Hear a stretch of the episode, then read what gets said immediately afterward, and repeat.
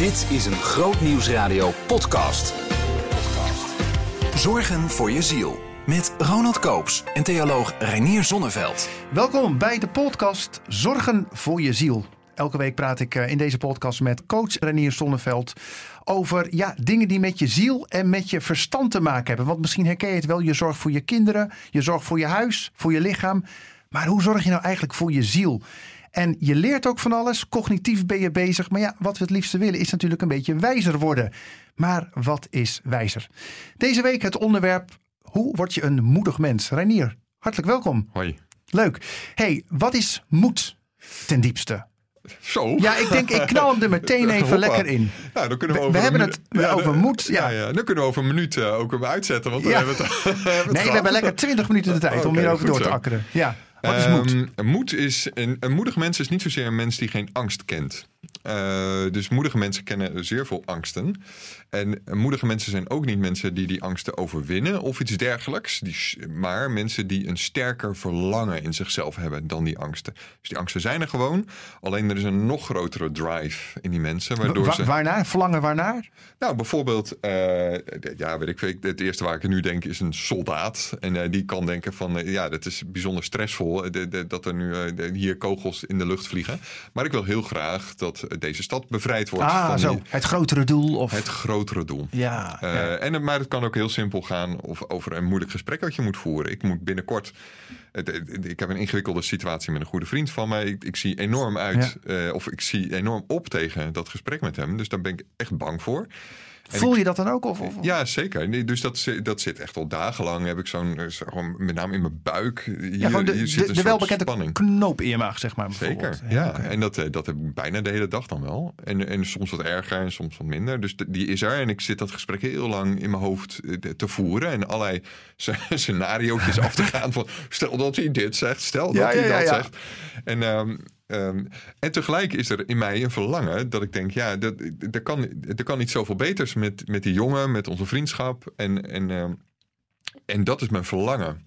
Eh, wat mij drijft om wel dat gesprek te willen voeren. Maar ik, soms doe ik het eh, wel in mijn broek daarvoor. Ja. Het, het is, ja, alle spanningen binnen een relatie, is, dat is gewoon heel stressvol. En dat is angstig. Want het, weet je, dat gaat zo erg over oerangsten die we hebben als kind eigenlijk. Om verlaten te worden, alleen te zijn. Ehm, en, dan, ja, dat, en dat gebeurt dan weer in alle mogelijke stress die we in relaties, andere nieuwe Ja. relaties kunnen hebben. Vriendschappen, liefdesrelaties. Ja, het, het- een van de diepste angsten is toch verlaten te zijn en er alleen voor te staan. Ja, Nou en dus de andere kant, geliefd willen zijn. Je, Zeker. je wil je goed voordoen, je wil Ja. erbij horen. Ja.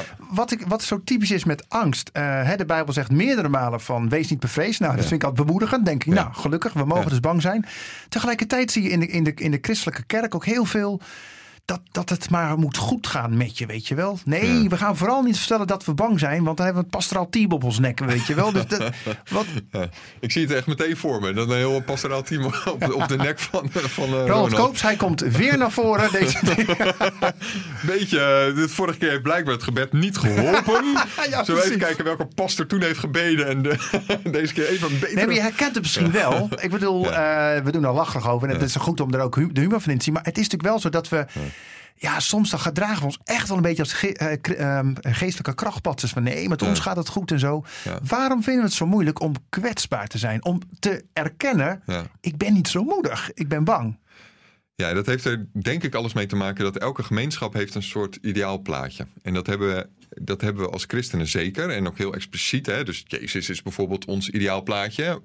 En in de praktijk zijn dat ook heel vaak gewoon de voorgangers en, en de mensen om ons heen. Die, die- dus er, is, er zijn idealen. In elke, elke gemeenschap heeft dat. Dus ook de voetbalvereniging heeft idealen Ja, ja. en heeft ideaal plaatjes. En anderen vergelijken zich met dat ideaal of zo. Ja, exact. En dat betekent dat dus. En emoties zijn dus vaak. eh, daar zijn daar een beetje ruw. Die, die, die, die, die gaan er tegenin, die kloppen daar niet helemaal mee. Dus dan zijn we geneigd om die een beetje terug te duwen.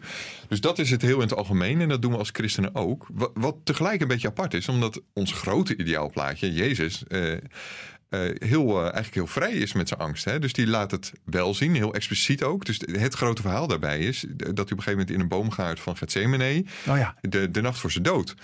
Eh, dan is hij doodsbang. Eh, dat, eh, dus hij heeft zelfs bloeddruppels, eh, of, of, of zweetdruppels zo groot ja, dat het bloed, bloed, lijkt. ja, weet je wel. joh. Dus dat is intense angst. En hij is ook heel eerlijk naar de vader. Hè? Laat zeker. deze beker aan mij voorbij gaan. Zeker. Eigenlijk zegt hij, vader, ik zie het niet zitten eigenlijk. Ik zie, het, ik zie het gewoon niet zitten. Ik wil het eigenlijk gewoon niet, zegt. Dus hij verzet zich vol, vol in de angst daartegen. Censureert dat niet. is, daar is geen taboe op. Is daar ook eerlijk in ten opzichte van zijn discipelen. Dus eigenlijk, dus hij heeft een gezagspositie. Hij is hun mentor, hun, hun coach, zou ik maar zeggen. Hun leider, hun verlosser. Maar tegen zijn leerlingen zegt hij gewoon dat hij ontzettend bang is. En dat ze voor hem moeten bidden. En dat, ze, dat hij ze nodig heeft. Dat is wel sterk inderdaad. Ja. Ja, dus dat zou ik. Bedoel, dat is. We hebben allemaal leiderschapsposities, op wat voor manier dan ook. Eh, Is het niet als ouders, dan is het wel op ons werk of wat dan ook. En Jezus geeft daar eigenlijk een voorbeeld van kwetsbaarheid. Hè? Ik heb je nodig. Ik, ik, ik, ik heb jullie nu nodig. Ik, ik ben doodsbang ergens voor. En het is heel interessant, dus hij censureert het niet tegen God, zijn vader. En hij is er eerlijk over ten opzichte van zijn, eigenlijk zo'n ondergeschikte, om het zo maar te zeggen. Maar volgens de Bijbelschrijver is er ook weer open over ten opzichte van ons. Er zijn natuurlijk duizend dingen met Jezus gebeurd, waarvan we er uiteindelijk 140 verhalen zijn overgeleverd. En hij kiest wel deze uit, onder andere als een van de 140, om, ehm, om te vertellen. Hij had dat ook weg kunnen laten Maar als iets gênants. Je bedoelt ermee te zeggen, omdat het er zo expliciet staat, zegt het ons wat. Want dit Ja. had ook, eh, dit had ook kunnen, kunnen. Dit was best wel privé-informatie eigenlijk, zou je kunnen zeggen. Dit had ook niet in de Bijbel kunnen staan. Zeker. het Maar wat zegt dat voor ons dan nu? Nou ja, dat, dat is een uitnodiging om kwetsbaar te zijn. Dat op zijn minst. En dat die emoties blijkbaar er gewoon mogen zijn. En dat het niet zozeer heilig is om geen angsten te kennen. Het hoort eerder bij heiligheid om wel die angsten te kennen. Maar vervolgens, als het nodig is, als het goed is. Want je kan er ook gewoon naar luisteren en ze kunnen ook terecht zijn. Ik bedoel, één, sowieso was Jezus terecht bang voor die kruisiging. Er is niks geks aan om bang te zijn voor een kruisiging. En zo zijn dan heel veel angsten in ons leven is, is heel terecht dat we daar bang voor zijn. Maar in sommige gevallen is het toch goed om het, het grotere verlangen naar iets goeds, wat je denkt dat je te doen hebt, wat jouw taak is op dat moment, om dat te voeden, dat, dat in jezelf te versterken en vervolgens dat dus gewoon toch te doen. Ja. We hebben ook heel veel ingebeelde angst, hè? Ja. Angst voor marsmannetjes of eh, ik, ik, ik noem maar wat. Eh, Nou ja, het is heel interessant. De- Eigenlijk, eh, als het gaat om angst, is dat een van onze grote verschillen met dieren is dat dieren eigenlijk alleen bang zijn voor echte dingen, zal ik maar zeggen. Dus reëel ja, gevaar, zeg maar. Ja, dus een haas is bang voor een, eh, voor een echte vos. Een haas is niet bang voor een ingebeelde vos. En het grote verschil is dat wij bijna alleen maar bang zijn voor ingebeelde vossen of wat dan ook. Dus eh, onze angsten gaan bijna alleen maar over ingebeelde dingen die we ons voorstellen bij de toekomst. Niet zozeer over iets wat ter plekke gebeurt. Ik merk dat bijvoorbeeld, ik, ik ben eigenlijk altijd wel zenuwachtig als ik een lezing eh, moet geven of ergens moet preken. Jij, dat kan- vind ik zo gek, man. Ja, ja. ja. altijd. Ja, niet, Dus niet als moet- orde bedoeld trouwens. nee. Oeh, mag wel hoor. Oeh, het wordt een beetje, maar, eh, een beetje spannend hè. Altijd oor- Oeh, goed, draaien even een liedje. Nee, maar ik bedoel, ehm, het, het lijkt jou zo makkelijk af te gaan. Maar ik vind het ook weer mooi dat je zegt, ik vind het spannend altijd. Ja, en dat gaat dus over ingebeelde dingen. Dus, dus ik moet echt verdacht vaak naar, naar de wc bijvoorbeeld voor Ah, elke preek. Dus dan elke keer weer drie keer eh, we Oh, moeten weer naar de wc. En waar, Eh, even, waar ben je dan bang voor? He- heb je Ja. dan ook zo'n soort scenario? "Ah, er gaat nu iemand opstaan en die zegt: Meneer Zonneveld, wat u allemaal vertelt, het klopt van geen kanten. Eh, ja, eh, daar ben ik bang voor. En dat is ook wel eens gebeurd. Dus dat, Oh, dus- sorry, heb- dat wist ik dan weer niet. nee, ik heb echt wel eens gehad dat iemand... Nu na- word ik nerveus. Ja, ja, dus Ja. na- na mijn preek kwam en echt gewoon tien minuten ging oreren wat er allemaal verkeerd was aan mijn preek. Oh. Ter plekke. En er werd niet ingegrepen. Nou, dat, is wel, dat voedt wel je angsten, zeg maar. Want dat kan als het één keer is gebeurd, dan kan het nog een keer gebeuren.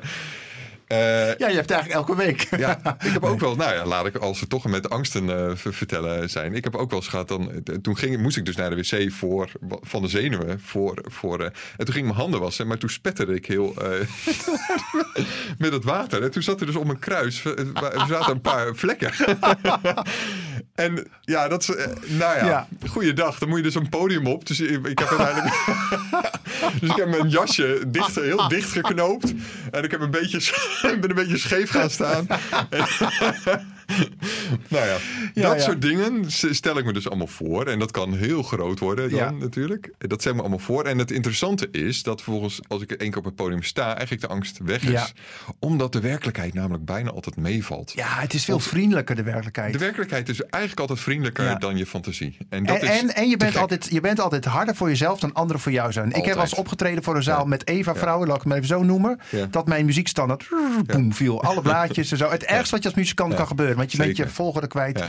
En iedereen moest lachen, maar op een Het leuke was het manier. leukste moment van de avond waarschijnlijk. Weet je ja. wel, ik heb nog nooit zo'n goede verkoop gehad. Nee, flauw.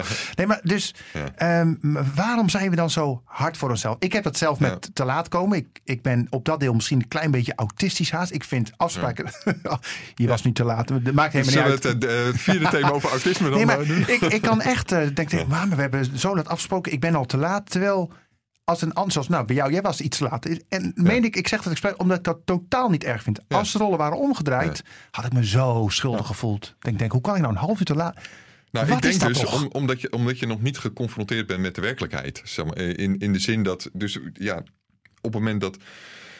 Ja, je eigen fantasie kan het groter, kan alle kanten op. Dus Ja. het, het is nog niet gecorrigeerd en gecheckt aan de werkelijkheid. Dus, dus ik zie dat ook naar je bijvoorbeeld als het gaat over. Ik, ik zie heel erg op naar tegen een gesprek met een vriend. Ik vertelde er al over. Ja, Ja, nu in mijn hoofd kan het alle kanten op. En dus ook de allerergste kanten op. Het kan ook de allermooiste kanten op. Eh, maar het is ook het meest relevant eh, als, je, als je bekijkt hoe, hoe, wij in elkaar, eh, hoe wij in elkaar zitten als mensen. Om juist de, de erge scenario's te onderzoeken. Omdat we daar ons tegen willen beschermen. Dus zitten we juist in ons hoofd die erge scenario's te onderzoeken. En on- eigenlijk daardoor alleen onze angst te voeden. Uiteindelijk is er een werkelijkheid. En er is maar één werkelijkheid die niet alle kanten op waaiert. En die valt ontzettend vaak mee. Dus een van de dingen die ik heb geleerd is dat. Eh, iemand heeft dat ooit eens tegen me gezegd. En ik heb dat heel diep onthouden. Is er gaat veel meer goed dan fout. En dat is. ja is mooi. Ja. En dat is echt waar. Op het moment dat je daar eens over nadenkt, hoeveel, als je, om een voorbeeld te geven, hoeveel bijna ongelukken heb jij wel niet gehad en hoeveel echte ongelukken? ja. Nou, als je dat teruggaat en, en wat je herinnert, heb je veel meer bijna ongelukken Ja. gehad. En, en dat is bijna godsbewijs, weet je wel? Dat Ja, je denkt, ja, van, ja, ja. Dat gaat, het gaat zo vaak bijna mis. Ja, ja, ja, ja, ja. Eh, dat, dat, moet iets hoger zijn, zou ik maar zeggen. Weet je? Dus, dat, eh, dus daarin, eh, nee, zo- zoals gezegd, de, de werkelijkheid valt bijna altijd mee. En, Maar dat, dat vind ik mooi. Om het even praktisch te houden. Jij zei iets eerder in dit gesprek van... je moet het hogere doel in de gaten Ja. houden. We Ja. hebben nu dit voorbeeld van die vriend waar je een gesprek mee hebt. Ja, je ziet er tegenop. Maar je zegt eigenlijk tegen jezelf... ja, ik ben er bang voor. Het zou mis kunnen gaan.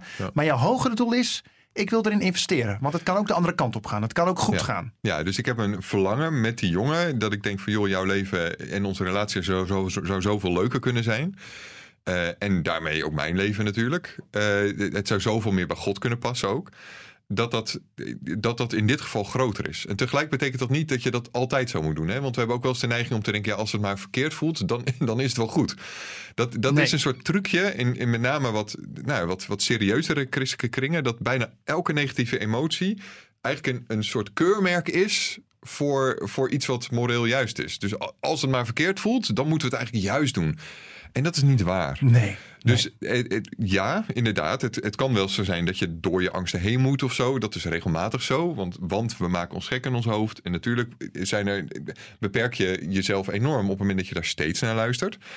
Maar angsten zijn ook, en alle emoties zijn, zijn ook signalen dat er in ieder geval iets aan de hand is. Weet je wel, jouw angsten willen jou beschermen. Daar zijn ze ervoor. God heeft angsten bedacht om Ja. jou te beschermen. Om jij juist te laten leren van het verleden.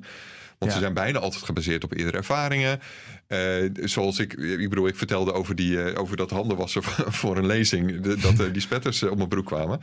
Ja, dat is, dat is nu nuttige informatie. Dus wat Daar ik nu leer je doe, van. Daar Ja. leer ik van. Dus, dus ik ben, ben Ja. nu veel voorzichtiger en geconcentreerder op het Ja. moment dat ik mijn handen was, als ik naar de wc ben geweest, voor een lezing. En. Dat is een heel klein voorbeeldje. Je staat alleen nu heel ongemakkelijk op het podium. Want je had naar de wc moeten gaan. Maar ik heb geleerd, ik heb, dus dat is gewoon een angst waar ik van leer. En, en dat ik vervolgens gebruik. Dus ik heb dan geluisterd naar die angst. En dat is ontzettend nuttig in veel gevallen. Alleen, eh, nee, er is een soort moment dat. Er is een omslagpunt natuurlijk. Moment dat je dat, dat je gaat beperken. Nou, en, dat, en er is niet een soort algemene regel te bedenken. van ja, nu ben ik een te angstig mens. Maar ik, ik denk dat iedereen daar wel iets van aanvoelt. Dat Ja. iedereen wel voelt, ja, mijn angsten zijn me nu zo erg aan het beperken. In dit specifieke geval, of zelfs in mijn hele leven. Ik ben mijn hele leven aan het inbouwen met voorzorgsmaatregelen en mezelf Ja. te beschermen. En ik doe maar niks in mijn leven. Eh, Wat het, en het effect is vaak dat er niks verandert in je leven. Dus, de- dus dat eigenlijk altijd alles op dezelfde manier gaat. Waarbij je dus en jezelf en anderen tekort doet. En dat zijn vaak indicaties als je denkt van ja, ik weet bijna... Bijvoorbeeld als je denkt van ja, ik weet bijna niks te noemen van afgelopen jaar. Als je bijna niks hebt onthoud. Dat is wel een indicatie dat je je leven hebt ingebouwd met... Het was wel heel veilig dan, zeg maar. Dan was het heel veilig, want we onthouden juist vaak de nieuwe dingen. Ja. En moeten we misschien onszelf ook iets minder serieus nemen dan. dan. Ja, dat denk ik dan. Ik bedoel, Ja. het, het moet allemaal zo ingebouwd en ingekapseld en veilig. Maar Ja, nou, Ja. ja. ja ik, ik bedoel, ik- dat, het, het was niet ja. leuk dat moment op dat podium voor jou. Maar ik, Ja. ik, ja, je hebt mij wel een heel leuk moment bezorgd alleen al. nou, het is ook bijna altijd zo dat, dat je vaak achteraf kunt lachen om die angst. Ja, en dit verhaal doet het goed op verjaardag natuurlijk. Nou, ik zal je eerlijk vertellen, ik heb dit nog nooit verteld aan iemand. Dus dit is, dit is, eh, nou, dan meteen op, eh, in de podcast. Dat, eh, Wauw. Ja. Eh, ehm, ehm, maar inderdaad, je kunt er bijna altijd om lachen, omdat Ja. de werkelijkheid eigenlijk altijd meevalt. Ik zal, een keer, Ja. ik zal je even tegemoet komen op dit moment. Ik heb een keer een sollicitatiegesprek gehad Nou. bij de EO. Mijn allereerste baan was dat, Ja, bij ja. EO-visie. Ja. Ik had een witte blouse aan. En ik was eh, veel te vroeg, bang om te laat te komen. En ik dacht, je dacht kom, even mijn lippen stiften? nee, de- nee, oh, nee, oh, nee, oh. nee, valt me niet in de reden. Ik dacht even nog een kopje chocolademelk. Oh. Drie keer raden wat er. Ja, ja, ik was zo nerveus dat, woep, dat kopje ging over mijn blouse. Dus ik heb in de wc heb ik mijn blouse... Enorm zitten poetsen. Nee, ja, heb ik mijn blouse uitgedaan en uitgewassen. En toen onder, een, onder zo'n handendroger. je zag nog steeds een soort bruine vlek. Dus ik, ik ging ook een beetje zo met mijn handen ervoor. En eh, het viel helemaal niet op. Aan het eind Ja. van het gesprek zei iemand... Ja. Wat lijkt hij zo naar zeep? maar goed. Maar goed, wa- wat je dit heeft opgeleverd, dus het is een soort ervaring die een soort alarmbel oplevert. Een heel klein alarmbelletje, want je weet nu voortaan als ik een spannend gesprek heb, ben jij waarschijnlijk geconcentreerder op het moment dat jij wat drinkt. Of je gaat gewoon niet drinken. Ja. En dat kan je voor een deel jezelf beperken, maar het heeft je ook wat opgeleverd. Namelijk gewoon geen vieze blouse meer bij spannende gesprekken. Geen vieze blouse Nou ja, meer. dat is een heel klein Ja. voorbeeldje. En, en zo doen we dat ons hele leven. En er zijn bepaalde situaties dat we dat te groot hebben gemaakt. Dus dan wordt het, dan wordt het diepe angsten of fobieën zelfs. Dus dan, eh, ja, laat eens wat noemen. Je hebt, eh Otis heeft een eh, roodharig kind je uitgescholden ergens om. Eh, en vervolgens zijn alle roodharige mensen onbewust taboe, Ja. om het zo maar te Op zeggen. zijn minst verdacht. Op Ja. zijn minst verdacht. Ja. Of iedereen, of alles wat maar een beetje lijkt op die situatie, dat levert al stress op. Nou ja, dat zijn momenten waarin je inderdaad ehm, actief, waarin je jezelf actief aan het beperken bent. Want, want ja, het is, het is een soort alarmbel die, die uit de hand is gelopen. Dat is niet meer nodig. En dan is het inderdaad zaak, dus niet zozeer om, om dat te gaan ontmaskeren en weet ik veel wat. Ja, het is goed om dat te begrijpen. Ja. Ja, je kunt begrijpen, oké, dat komt daar vandaan. En, het, en dat helpt wel degelijk om dat dan een beetje te gaan, nou ja, te, dat niet al te serieus te nemen. En vervolgens jezelf te gaan vervoeden, te zelf te voeden met, met verlangens naar wat je dan wel wil. Want stel je voor dat het je enorm beperkt eh, om eh, roodharige mensen te ontmoeten, dan helpt het je om, om actief eh, inderdaad ervoor te kiezen om wel met roodharige mensen te praten. Actief je te beseffen dat roodharige mensen ook gewone mensen zijn. Ja, ja. En al die dingen. Dat er Eh, op zijn minst een andere kant is. Of zo. dat er op zijn Ja. minst een andere kant is. D- straks worden we gebeld door enorm veel hele boze roodharige mensen. Maar het was fictief. Het was een voorbeeld. Ja, ja, ja. Ja. En, om inderdaad meer te bloeien, meer te leven en, en, en jezelf daarin minder te beperken. Ja, ik wil even gaan naar nu. De maatschappij waarin Ja. we leven nu. Zeker met corona. Eh, Ik voel, ik weet niet of je dat herkent, een heel veel spanning. Heel Mhm. Ja. veel boosheid. Ja.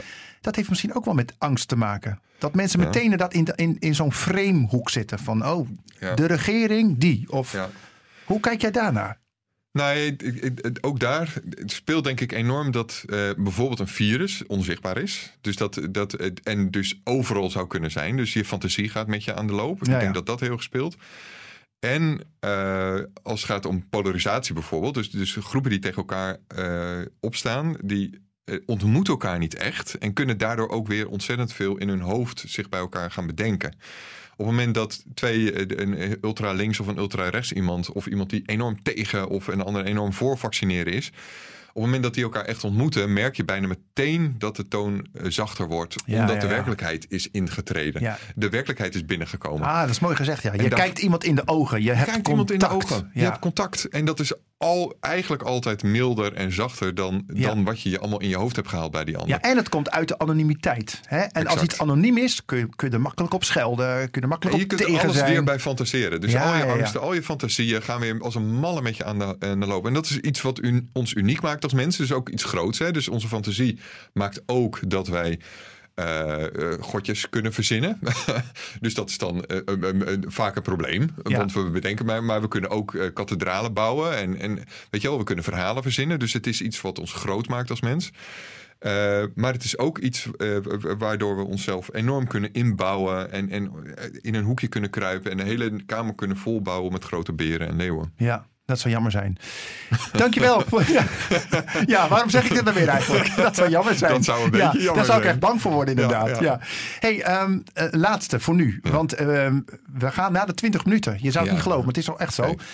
Heel vaak staat in de Bijbel, wees sterk en moedig. En dan denk ik wel eens, maar waarom? Ik vind het lastig. Ja. Hoe, hoe zou ik daarmee om kunnen gaan? Nou, het hoeft ook niet altijd. Het is, we zijn vaak laffe mensen en dat is dan maar even zo. Dus ik zou niet weer op jezelf gaan lopen, lopen mopperen en schelden dat je een laf mens bent. Eh, want ja, daarmee kom je in een soort. Je komt ermee in een soort cirkel terecht. Want dan vervolgens wordt die angst weer een vijand. En dan moet je daar weer bang voor zijn. Of dan heb je weer stress over je stress. Dus ik geloof niet erin dat je moet gaan vechten tegen je angst. Dat je dat, want daarmee, misschien is dat wel het belangrijkste wat ik, wat ik erover wil zeggen. Omdat je, dus wees een beetje vriendelijk voor. voor Beetje je- mild voor jezelf Een eigenlijk. beetje, mild- beetje lief zijn voor jezelf, een beetje mild zijn voor die eigen angsten. Ze hebben altijd iets te vertellen. Ze hebben altijd iets te instrueren over wat je hebt meegemaakt in je verleden. Dus ga daar niet tegen vechten. Omdat je anders bij de minste geringste stress alweer stress hebt omdat je stress hebt. En, oh, het, het is allemaal, en, en je gaat weer mopperen op jezelf. En je gaat jezelf weer omlaag halen. En dat, dat helpt niet. Ja. Dus ja, wees sterk en moedig. Wees niet bang. Dus de Bijbel zegt regelmatig, hè, vrees niet. Maar dat is dan misschien niet een soort opdracht van dat moet je nu doen of niet doen, maar meer een soort bemoediging. Het is een aanmoediging. Er is nu geen reden om, Ja, eh, om boos ja. te zijn. Het is meer dat de Bijbel op dat moment naast je staat en zegt van... hé hey joh, je hebt hier een aantal hele echte mensen... die ook vaak ontzettend bang waren. Zoals Jezus, die en God was, maar ook echt mens was. eh, echt eh, echte angsten kende. Zoals David, zoals Mozes. Weet je, Ja. bij allemaal zie je enorme angsten. Weet je, David ging echt niet voor zo'n lolletje al die gevechten doen. Mozes, die siddert om naar de farao te gaan. Jezus die worstelt in, in eh, de boomgaard van Ge- Gethsemane. Dus het, is een mensen, het zijn echte mensen met echte angsten die ze serieus nemen. Maar mensen met hier en daar, heus niet bij alles. eh, misschien in het geval met Jezus een uitzondering. Maar in geval een groter verlangen kennen naar wat, wat, het goede wat er moet gebeuren. ja, misschien is dat wel de samenvatting. Angst mag er zijn, maar laat het niet de hoofdtoon voeren. Laat een grote verlangen naar Zeker. meer. Ja, Dat lijkt me een prachtige samenvatting. ja laten we doen. hey, dank, eh, dank voor je bijdrage. Eh, tot volgende week vrijdag. Tot volgende week. Dan gaan we het hebben over de vraag, ook interessant, hoe kun je vergeven? En eh, voor jou thuis, als je deze podcast nou leuk vindt, like ons dan even op de bekende platform voor podcasts, zoals Spotify bijvoorbeeld. En je kunt ook altijd gaan naar grootnieuwsradio.nl schuine streep podcast. Ik zei het al, volgende week vrijdag, dan zit Renier bij mij in de Nieuwe Morgen. En diezelfde dag komt ook eh, de podcast eh, online. En die gaat over het onderwerp hoe kun je vergeven. Luister ook elke vrijdag naar de rubriek Zorgen voor je ziel in de Nieuwe Morgen. Bij Grootnieuws Radio. Behoefte aan meer? Grootnieuwsradio.nl slash podcast.